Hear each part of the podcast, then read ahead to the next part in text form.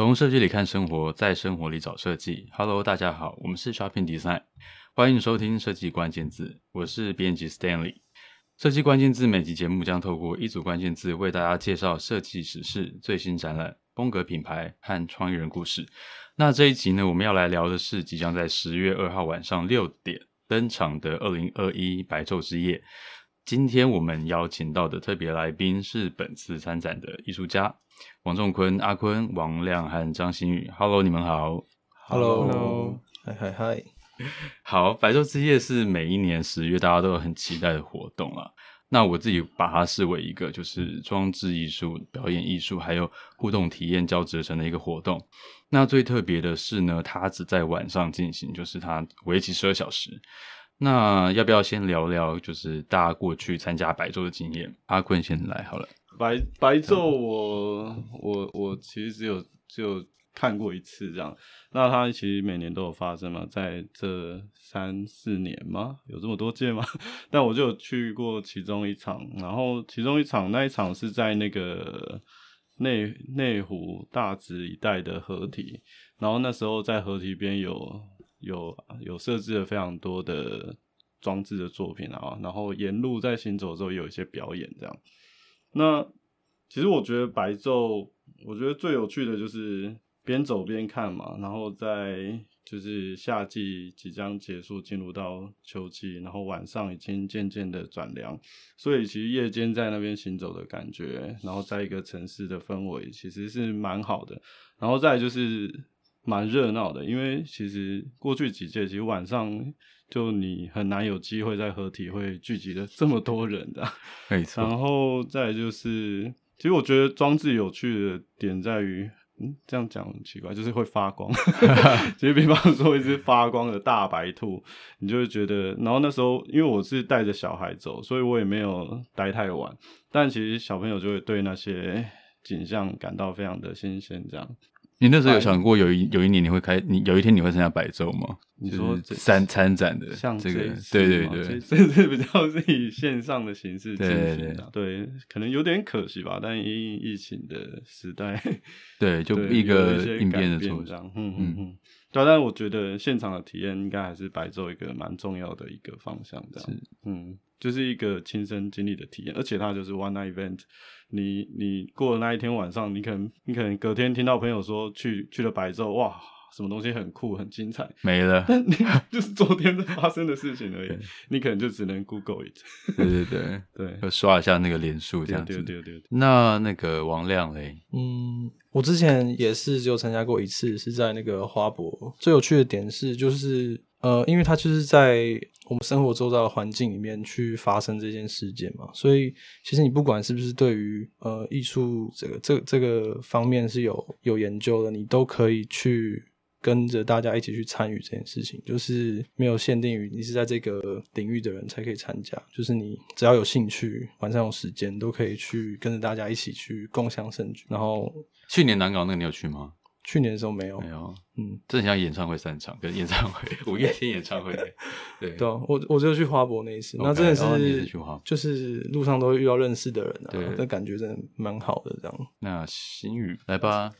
我的话，其实呃，我我还没有就是正式的现场参与过白昼，就是还蛮可惜的。但是呃，每年在白昼的时候，其实因为附近身边很多朋友都会去，所以其实我大部分的时候都是可以在网络上看到朋友们在白昼看到的作品，然后或者是相关的心得。然后我觉得在因为我还是学生的时候，就会觉得可能看白昼对我来说更像是一种。观摩吧，就是去看线上的，或是在外面比较正式的在做，不管是装置还是表演，大家都是怎么做的，或者是会有什么样的思考方式。呃，我突然想起来，我有参加过其中一届白昼的表演。哦，你是表演者吗？没有，你是你是 展那个 B Tube 啊？对，但是我有现场表演，哦、我在那边，因为我表演比较是观众是近距离，然后他们还可以围在我身后，然后看我在弄什么这样。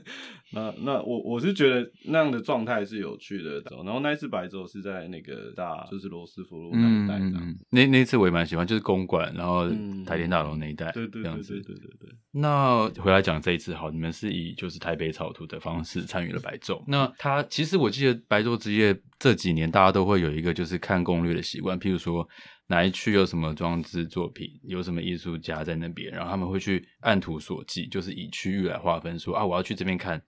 哪一件作品，或是感受什么？那这一次其实好，是不是？我听说白昼呃台北台北草图也是一样，它会有分呃地区，譬如说士林、双林跟大安，这应该是你们三个人的题目，对不对？要不要要不要要不要讲一下你们对于这些区域的想象？因为好像是找一个呃，应该是说找自己最有感觉的地方，然后可能你要延伸出一些大家对他们的想象，或是从你的观点出发来论述这个这个场域跟地区，可以分分享一下吗？要不然你们各自区是什么？我是北投区啊，北投区。那士林是谁？这里是我，这里是新宇是双联，OK，双连，嗯，那王刘先好了，哦，哦，就是这一次除了就是要挑地区以外，其实呃也会需要你去就是挑选一个特别的地标。就是比如说地标，对比如说比如说什么台北车站、大安森林公园之类的比较聚焦一点的地方。然后我这一次挑选的是那个北投区的大渡路哦，一条就是因为我们是念北医大，所以你只要要到市区就一定要经过那条路。大渡路我有印象，对，因为我以前是念淡江的，所以我也是就是来回大渡路就是狂飙，一直就 骑车狂飙大渡路这样子。嗯，呃，大都路对于你来说它的特别之处，也许你是因为你是机你是机车骑士对不对？对，对，对，但你可能在很多地方骑车都没有这个感觉，可是你在大陆可以有这个感觉。对啊，因为其实比如说在台北市区会有很多路况不熟悉嘛，就是比如说很多单行道啊，这边左转右转的不确定，但是在大都路就是一条笔直的很长的路，所以就是非常适合机车就是一直无限加速的地方这样子。我这一次会挑选大都路，就是呃，我过去有段时间就是对于时空旅行很有兴趣这样子，然后我觉得研究各个大大小小的，就是有关的理论啊，然后呃，其实也是很受科幻电影嘛，比如说回到未来什么。嗯，复仇者联盟之类的，有些电影去影响，所以就觉得其实嗯。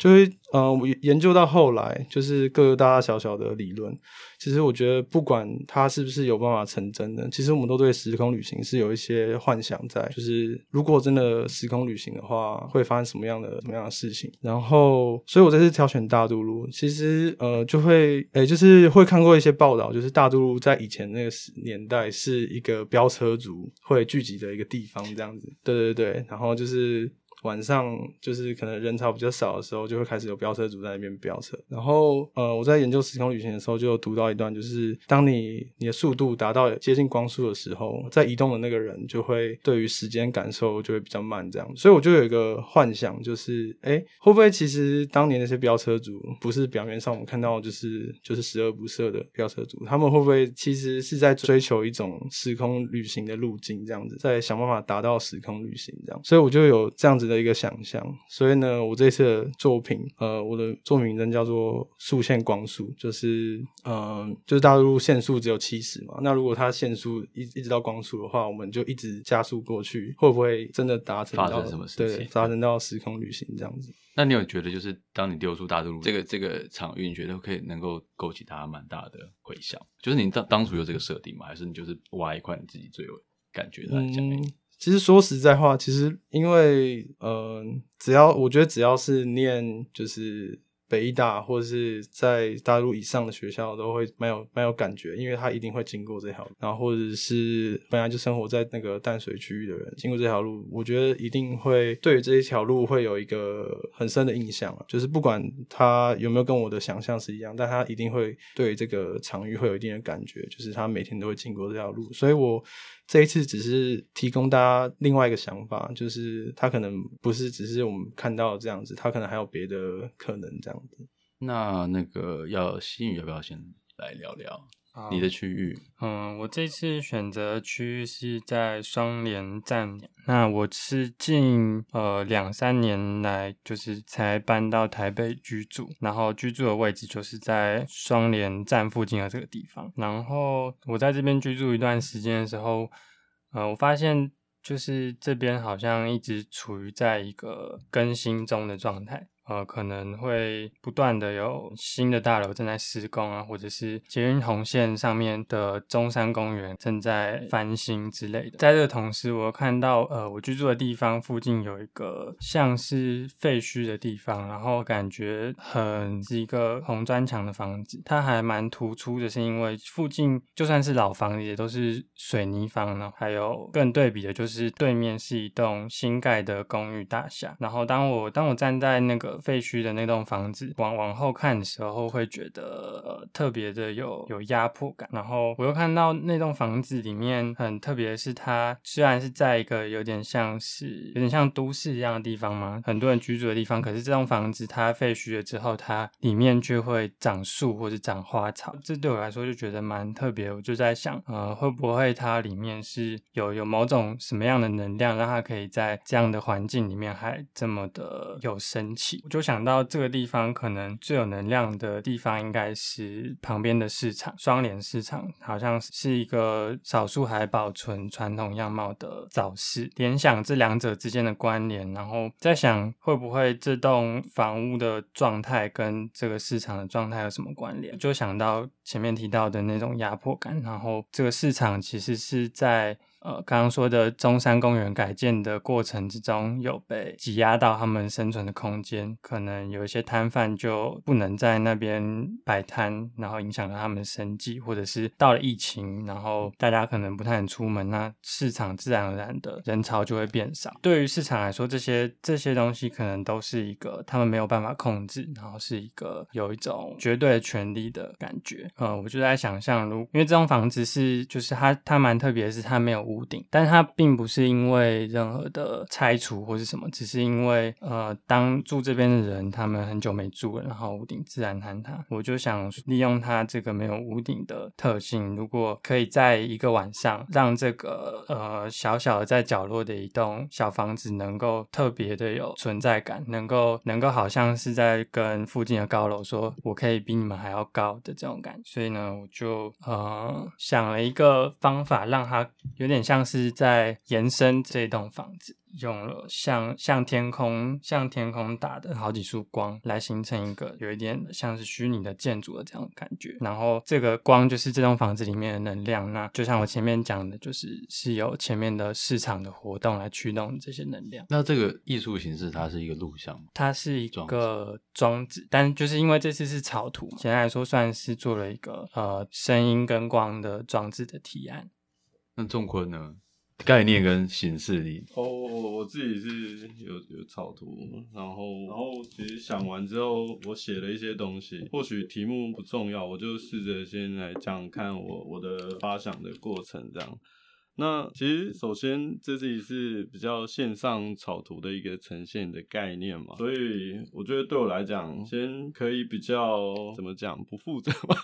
比较比较天马行空一点，就是平常可能做装置，一方面也会考虑到你到底做不做得出来，然后再就是它的可行性，在在现实场域，特别就是在牵涉到公共建筑的外观等等，然后再就是 scale，就是你你自己做的东西。通常不太会去牵扯到太太庞大跟建筑物有关这么大量，所以我觉得这是一个蛮好的机会去挥霍，就是自己有想想要去做的这个这个想法，然后把它用草图的方式呈现出来。嗯、那我我我就住在建潭建潭捷运站建潭捷运站一带，然后我的工作室也也在也在建潭站那。那如果说去建潭站一出站，现在就有一个非常明显的地标叫台北艺术中心，它也即将。样落成，到几月落成我也不晓得。但它的外观现在你就可以看到有方块的矩形的立方体，跟一个大圆球，非常显醒目的一个地标性的建筑。然后它未来也是就是表演的场域这样。然后因为这栋建筑物它本身造型的特殊，其实就很难不去注意到它。然后再就是我觉得白昼就是一个很短暂的期间的一个一个活动。其实我我会试图先从从最强烈的视觉，或者是它会产生什么样的动态，作为一个最先决的一个思考点。这样，那那我先我我其实想了两个两个玩法。我先想象那个整栋建筑就像是一个。会冒烟的东西，那我就想到了最近我刚买了一个精油加湿器，就是它它就是会用超音波震荡水，然后水就会产生烟雾，然后那烟雾其实就会凉凉的，就是然后也如果你里面有放精油的话，它就会有一个气味，所以我就想象那整栋建筑是一个超级巨大的加湿器，所以我就在草图上面画了那一颗球的顶端不断的在往上喷烟这样。然后它还有就是在南侧靠近剑潭路的那一个面向，它其实有一个向外延伸的方柱，那方柱上面有一个横向的开口，我觉得很像一个一张大嘴。然后它那边是有点像是骑楼式的框架延伸出去的柱子，所以它那张大嘴，我就想说它可以往下喷烟，也是一样是那个类似超音波的水雾，然后。所经过的人就会有种沐浴在水雾的瀑布下的感觉，这样。哦、那这是佛夏夏季的吗？其实我觉得不管夏季还是转凉的秋天，或者是冬天，其实都会有点有趣。是我觉得最有趣的状态就是像在瀑布下面这样，Okay. 但它其实是很温柔的水汽，就是不断的就是流泻下来这样。那这个其实是对于一栋建，就是既有建筑的一个，就是骇客的想象，这样就是去骇客这栋建筑。然后其，然后再来就是另外一个想法，另外一个想法是我最近刚好最近我有一个个展，然后个展的主题是跟风有关，我做很多风洞的装置。那那风这个媒材，其实我我我一直都觉得它可以在。就是在户外，它它当然就是在户外场域，特别可以感受到风，对，感受到风，然后可以透过装置去捕捉到风这件事情，我觉得非常的好玩。那那风因为它看不见嘛，但是它可以透过某些介质可以去感觉到这样。那比方说树梢飘动的叶子，然后或者是你，你看到雨被风吹的斜斜的落下，那那我就是想说，我是不是可以透过一些密集的装置来去捕捉风的姿态，然后这个东西其实我还有另外一个做法是想要让它可以呈现像是自然的另外一种人工自然的噪音这样，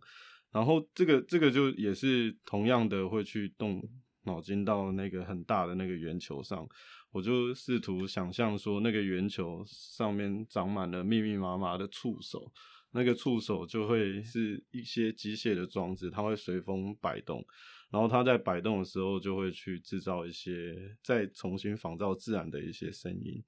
那那这个摆动的状态其实也会让我联想到，就是人潮，人潮它其实也有一种风流动的状态，然后当人在移动的时候，其实也是好像遵循着某种规律在摆动一样。那那我想，其实这个就会有一种在建，就是扒在建筑体上的一个新的雕塑的外衣，然后它其实是去捕捉风的姿态，然后它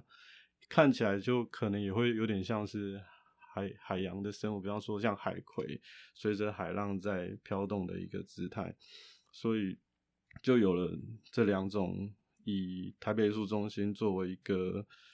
先作为一个有趣的建筑体，然后我再附挂外加在它上面的一些装置的想法，这样。所以你有想要透过这个装置改变大家对于这个方块、呃方形加圆形的一个很刚硬的感受吗？嗯，我觉得，嗯，怎么讲？或许也没有这么直接的想要改变大家对这栋建筑的印象，而是我觉得我刚刚先前就先讲到说，其实这样的机会。就是这样草图的计划，我觉得它就是先可以让我不去设想，说我到底会不会侵犯到那栋建筑，我到底会不会对那个建筑是有点失礼，对，然后再来就是我觉得这样子比较像是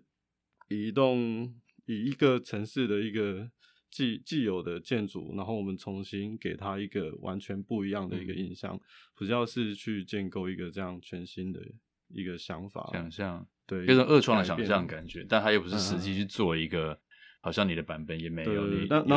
但我觉得，如果真的实际要做，好像还是有一些可行性。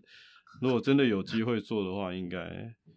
可以蛮酷的，蛮酷的，蛮酷，做得出来的。特别是那个就建筑物一直呕吐，像在吐烟一样的这个状态，我就觉得，如果真的可以把它效果做出来，就会蛮猛的。因为因为本届的形式转为线上嘛，就是白昼之夜从来没有线上呃完整的线上画过，应该说应该说百分百就是在线上见。那就这个形式的转变，你如何作为假设你作为一个参观的人，或者你是一个观作为一个观众，然后你能够提供一个怎么样属于你的观点跟角度？你说如果转换成线上这个。对，因为因为展演形式的话，对，然后作为一个艺术创作者，或是作为一个观众，你会想要提供给绝大多数的观众什么样的观看的角度？嗯，因为因为我觉得时效性是一个蛮重要的一个点，因为如果作为线上的展演展陈模式，那那其实你你如果没有在特定的时间进来的人，或者是参与的人，他是不是有一个？可以在线上的一些及时的互动，好像这个点才会比较有关于这个时效性的限制的问题。这样，就参与的人来讲的话，嗯，然后还有就是我我也蛮好奇说，如果如果真的有这样的机制，那它会是怎么样的一个互动方式？对啊，这个也是我蛮期待的部分。它好像有一些。嗯譬如说，有些房间还是某一些路路线，它是呃渐渐开放的，就是它不是一次全部就打开，它好像在比如整点的时候，它会开一个新的路线等等之类。还有，其实这样讲，其实还就会变成说有一些难度，这样，因为它少了就是亲身经历的现场，那那真的会有人这么参与度这么高的，就是挂在线上参与这次的活动啊，嗯、这个也是一个蛮大的问题，这样。对，这次可能就要验收这个大家线线上的参与度了。可能观众会好奇说，就会做作为创作者，有跟他们一起，等于是说这次创作者也面临到线上化的这个问题，因为就疫情下面不得不嘛。那观者也会，呃，参观者也会觉得说，还没有现场可以去，就是因为疫情可能没有很多活动取消。那等于一起面对这个就是转型的过程，就是他们可能会想说，哎，那创作者或是说我想去看到这些这些作品或内容，他们提供怎么样子一个。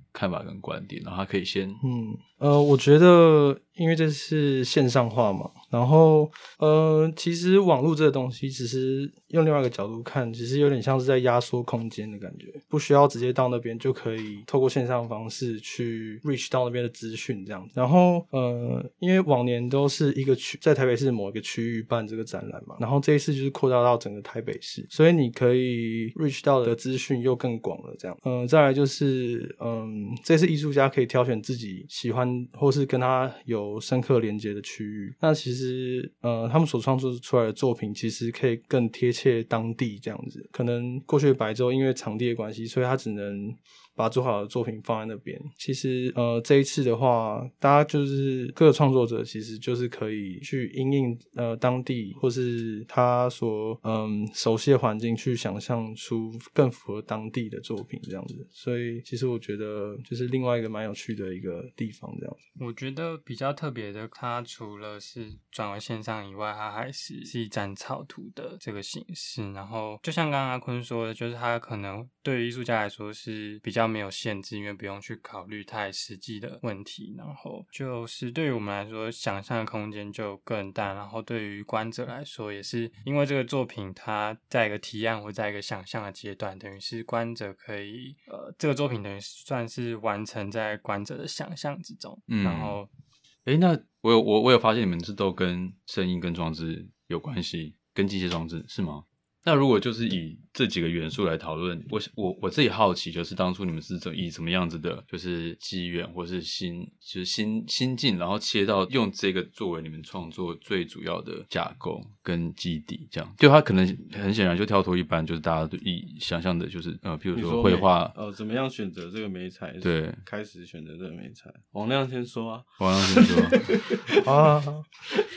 嗯，其实我觉得，呃，一路以来创作其实都会有一个自己比较习惯的媒材。然后，其实不管是什么样的主题或是议题，它其实用我熟悉的方式切入，会让我自己觉得最得心应手。这样子，我近期以来创作其实有点是在反转过去，其实用虚拟来模拟现实这件事情，就是在虚拟的世界怎么样创造更强烈的身体感啊，怎么样。做出更真实的动画这样子，然后其实我最近有点在想要反转这个过程。其实我有点想要在现实生活中去模拟一些只有在虚拟里面才会拥有的东西，比如说我呃过去有创作一件作品叫做 Select 选择，其实我就是在现实生活中去模拟出呃我们在 Photoshop 里面的那个选取框，它是一个虚线的选取框。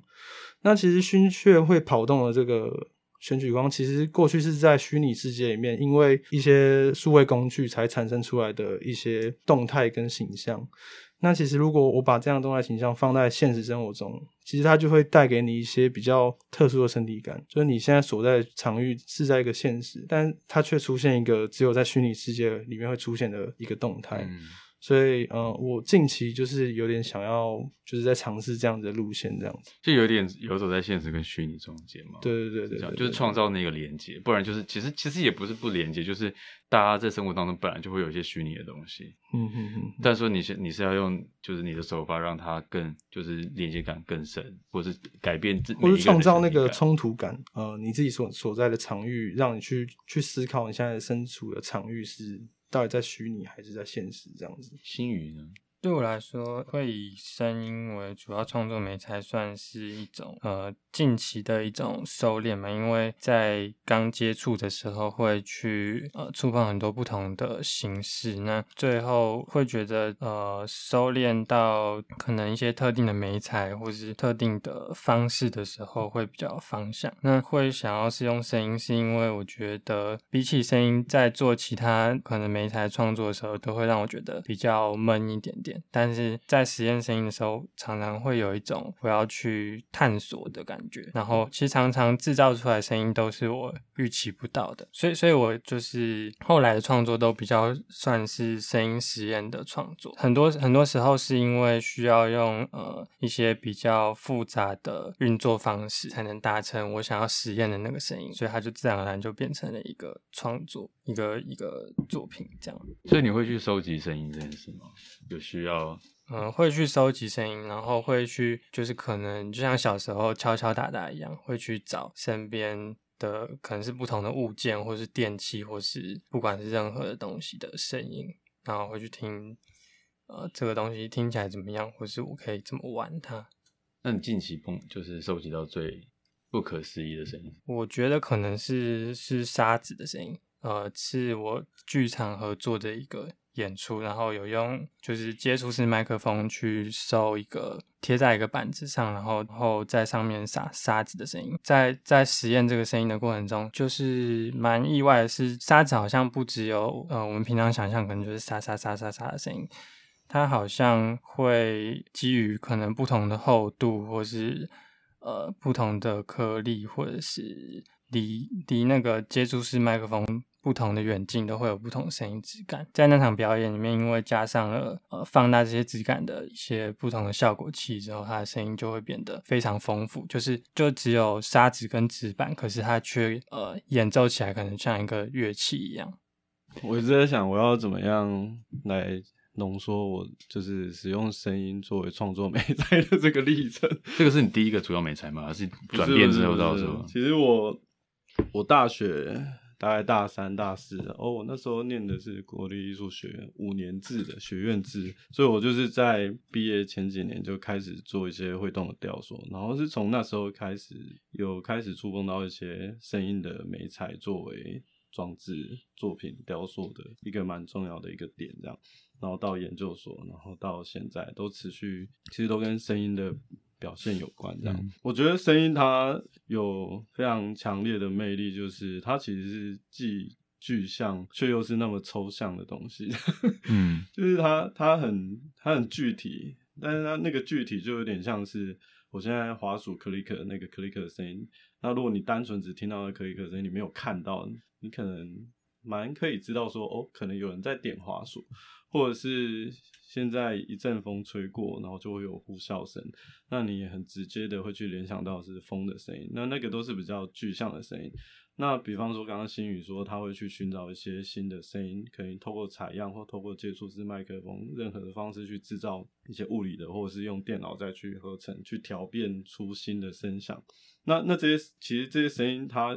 当你听到的当下，其实它都会立刻产生一种意义。这样，那那那个意义其实是建构在你脑海当中，而且每个人都可能会有不同的诠释。但但这个东西其实它又。又好像可以找到一种普遍的一种共感，这样，而且声音它是一个具有时间性的过程嘛，所以在这个时间性的过程，如果说你是用表演的形式来呈现的话，它就会像是一个演说，你要去怎么样子去铺陈去玩，也也像一首歌，你要怎么样子去掌握这个情绪，这样。那那我我我在声音的蛮多时间，像我早期也做了很多。就是音景的采集，这样声音去田野录音，然后把它变成一个一个段落式的作品，就是有时间性的作品的呈现。嗯、然后到后来也做了很多现场表演，是用采集的声音再经过电脑调变。到后来慢慢我去找到一个方式，是我可以自己去。我不用再仰赖我重新去再现环境或是采集到的声响，而是我可以比较像是演奏乐器一样，我去制造出一些新的声音。所以我就开始做了很多自制乐器啊，然后把它变成一个表演的机具，就是一个乐器一个 instrument。然后这个东西其实。对我来讲，它就是寻找未来声音无限的可能。然后这这条路，我也觉得，不管是谁，当他只要开始做这件事情，就会有玩不完的声音。就是你可以不断的去寻找属于你现在正在。进行的一个方向，这样。那其实我觉得这一切的源头都是来自于，当然第一个是我可能本身就对声音比较敏感，我我一一直以来就是小时候就会稍微长大一点就会想说，哎、欸，家里小时候怎么没有让我学音乐？但但不然应该变成音音乐家的。没有，因为因为我其实在，在在学习的历程，其实就有在想，蛮想去接触一些音乐的。我后来就自己玩了很多管乐。然后我也去玩吉他，就去玩了一些乐器。然后因为也比较不是从正规的途径去去学这个东西，比较是用摸索去探索，去去试着去搞出一些声响的 方式去去玩这些乐器。所以我就会比较从它到底怎么去发生，去理解它发生的过程。我觉得这个也是对我后来。在做一些物理的声响的实验的时候，帮助蛮大的，因为我就会用各式各样的方式去产生这些物理的声音。这些物理的声音其实却又不这么物理，有时候你听起来你会以为是真的是怎么样合成出来的声响这样。然后到了大学的时候就学雕塑嘛，那雕塑其实也不想照着。正规的途径走，因为雕塑就是一种造型艺术。那刚开始学习就会先学一些翻模啊、泥塑啊、铸造啊、焊接啊等等之类的复合美材啊。然后那些过程其实就会慢慢的去想说，那那我回到自己的自己在创作的途径上，我到底要做什么？那那时候就开始去研究了动力艺术，然后认识了原来世界上已经有动力艺术这个名词。那那时候就对这个东西特别感兴趣，因为因为因为其实当物体动起来的时候，它其实就也也同样会产生一些姿态嘛，像一个舞者一样，像一个有生命的物体一样。然后我再来就是另外发现了一个是，同时就发现一个是，它会制造出一些。噪音这样，所以我就利用会动，然后这个姿态，然后我让它的噪音变成是有另外一种呈现方式的声音，所以就是从这边开始我所有的就是延伸出去的创作这样。那那时候其实主要掌握到声音的一个点是，因为如果说，比方说美术系系展好了，就是在学校的一个小规模的展览，大家都是绘画、雕塑啊、版画，或者是有些人可能会有录像，会有一些声音。但因为我那时候就做了一只木鱼，然后它就会一直不断的敲，咚咚咚咚咚，然后又是规律的节奏。当然，我有做一个开关，让它不会一直敲，但只要有人打开后，我在一个很遥远的一个小小的展间，然后从展览的入口就可以听到这个暴力的声响的介入，这样我就觉得这件事情这么暴力，这么不可抗拒，它一定就是有一个它可以很可以去经营的一个有魅力的点，这样。所以我就觉得这种不可抗拒，因为视觉就是你可以选择不看，但你你不可能选择不听，除非你是听不到的这样。那那也是一一直就是这样延伸到后来，也对声音还有机械动力装置做了很多不一样的思考这样。那我就先不 再讲下去，讲不 完。那是那造咖艺术也是在做这一、oh, 完全做这个这件事情吗？造咖。它对我而言就是一个更特别的存在.就是因为因为其实，在艺术创作的途径上嘛，然后到毕业到当兵退伍到要要去工作为生，照他的宗旨就是以科技结合艺术的方式创造平易近人的作品，这样。嗯，那那这件事情其实我在退伍要开始要。我就离开学校退伍，然后跟同袍，因为我很晚才去当兵，然后我同袍都小我快一轮了，然后我就会去跟他们分享说我在做什么，然后他们就说你的职业是什么，我就嗯，我是艺术家，然后他们就会 而且还有问号冒出来的，就是说哎，艺术家可以是一个职业吗？其实我我自己也讲的有有点没信心，因为其实艺术家能够专门以职业艺术家自居的人算是非常少数，一定大家可能就是要去。可能要去教书啊，可能要兼差啊，像或是各做各式各样的工作，才有办法维持自己的生计这样。然后再来另外一个就是，就是大家对艺术家的问号嘛。然后再来就是，我再试着去讲我在做什么，我会觉得好像就是在在这个行业待久，你就很自自自然的会觉得。大家都听得懂你讲话的，那那我觉得就就这种隔行如隔山，其实在在这个艺术领域跟就是大家一般没有接触到，就是比较接近当代艺术或或者新媒体艺术的人来讲的话，它其实是距离感更远这样。所以那时候我就刚好有一个机会退伍，然后数位艺术台北数位艺术中心要规划一间咖啡厅，那我就提出了一个声音艺术。介入到日常空间的想法，所以就有了一间咖啡厅，叫做噪音咖啡厅，简称噪咖的。咖 那也是因为噪咖的出现，里面有很多机关装置是在生活的家具里面啊，或者是在墙上，或者在水管，或者是在鱼缸里面，就会有一些会制造声响的类似乐器的装置。这样，那也是因为有了那间咖啡厅，就。就现在的合伙人之一黄浩，之前数位艺术中心的执行长，他就提议说可以成立一个团队，然后我们有技术的背景的人，然后有艺术背景的人，然后有经营策划的人，就开始了造咖艺术的出现。这样对，那我们持续在做的都是有点偏设计，有点偏艺术，就跨足在这两者之间，然后更多是介入到公共场域的艺术作品。嗯。王亮是不是也是在有在照咖？有有，他是常常是照咖的枪手。枪 手，因为声音要介入公共领域这件事情，好像蛮我听起来是有有一点点难，还但是是有趣的。对对对，对，就是很值得期待。但他他实际实际能够发生的状态，好像比较有点难想象。要说，对，你刚刚说什么被我打断？哦，没有没有没有没有，因为我以前是那个阿坤老师的学生。对对对。我刚好有之前我有带过几届新美系的学生，是是是，但后来照咖就真的太忙了，就嗯，觉得不要再误人子弟。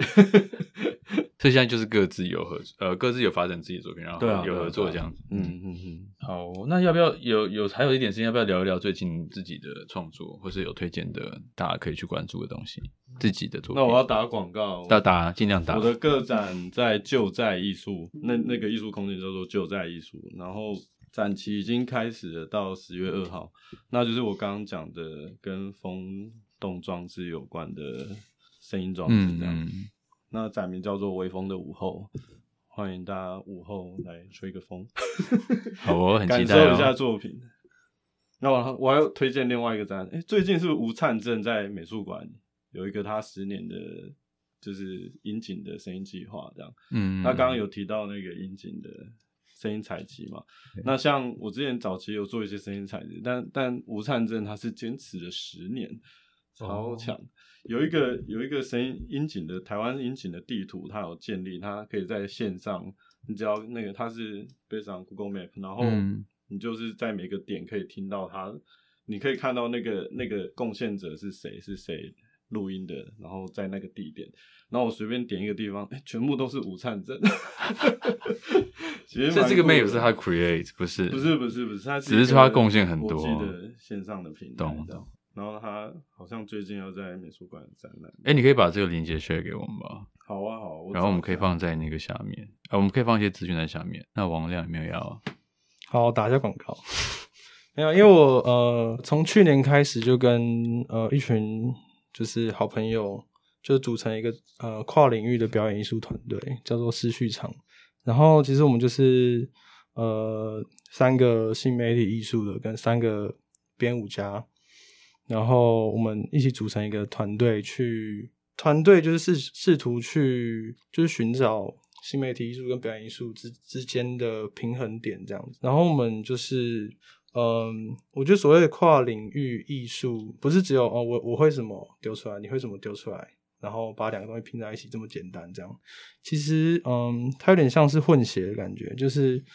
呃，我要跟你合作，但是我我必须体验你的文化，嗯，然后，呃，你也来体验我的文化，然后互相的去一起生活在一起。那所以，我们团队一刚开始呃成立的时候，我们去参加了武道比赛，叫武耀大地的比赛，这样。然后他是，我们后来就问他们，哎，这个武耀大地比赛对于你们来说是一个什么样的比赛？然后我们就想要去了解。然后他们就是说，呃，就是你在这个圈子，你一定会参加这个比赛，不管你是高中、大学或是研究所，你一定会去参加这个比赛。所以，嗯，就对我们在门外汉来说，我们想说，哎，我们。为什么要参加这个东西？然后我们后来就是去问他们，去了解他们之后再说。哎，这个比赛算很大的比赛，这样子。所以我们就是在一起创作的过程中，就是去彼此去了解这样。呃，这一年下来，我们最后。呃，就是在今年八月的时候已经过去了。我们在台中歌剧院有一个算是一个阶段性呈现，嗯、因为我们就是呃有受到台中歌剧院的算是补助计划，叫新意计划这样子。嗯、然后他就是辅辅助年轻的团队去进到一个场馆，去发展出一个完整的作品。然后，所以我们今年八月就呃有发展出一个作品，叫做《非常在运动失去边境》。然后它就是一个新媒体与舞蹈的结合，在这个里面，其实这个作品其实也有用到我所熟悉的创作媒材，就是动力装置这样。然后我这次把动力装置的尺幅再更放大，它就是直接是一直接是一个表演平台，它就是一个跷跷板，很大的跷跷板，大概四公尺长这样。我们。舞者就是在这个这样子浮动的一个平台上面，当做是他的一个表演场域。我们就是试图去打破他们以往就是被训练的身体，嗯，他们就是在一个安稳的静止不动的一个平台上面，对对对，他可以去就恣意的使用自己的身体。但是他当他来到一个浮动的平台的时候，他需要去自己的平衡，他需要去适应这个地方，所以他相对来说，他的肢体就会是一个没有办法那么控制状态下面的去使用他的身体，就非全然已知的状态。他搞不好也会做出一些他平常不会做的动作。对对对对对，就是一个非常自然的本能反应这样子。然后，所以我们就是用这样的架构之下去发展出一个四十分钟的作品。听起来很酷，演完了吗？呃，我们第一次首演是八月，十一月的时候会参加那个城市空间艺术节。对对对，然后会演出一些片段作品，嗯，对对，然后之后也许还有巡演的机会这样子。好，对，好，非常期待。最近有那个第二届桃园科技表演艺术奖这样。对对对，我们那个记者会的时候，我们有被邀请去演出。哦，哦，所以你们不能投，不能，我们可以投，我们可以投，但是还是可以投。可你们已经示范示范队伍了，是不是？对，但是如果我们要投的话，我们要想新的作品，就不能用。不能用这个。对对对对对对对。OK，新宇有没有可以分享的？嗯，我自己的话，近期是因为因为刚结束一些不同的案子，然后之后就是要要想自己的毕业作品吧。那你那时候有一个日本新媒体文化祭的作品是吗？嗯，那个是我在大三的时候做的，也是就是跟实验声音有关的装置。然后这个这个作品，它其实是从我上呃我自己在学校做的一个上一件作品里面，因为我有用到麦克风跟喇叭，然后。当时就是不断的，因为喇叭跟麦克风靠很近，当时就是不断的 feedback。我自己就是觉得，就是我想要能够，呃，有点像是因为它很烦，所以我有点想要好好把它把这个声音搞定，或者是就是试试看这个声音，它除了呃令人讨厌的这个特性之外，它还有没有其他可能性？嗯、然后就去做了这个作品，然后也是。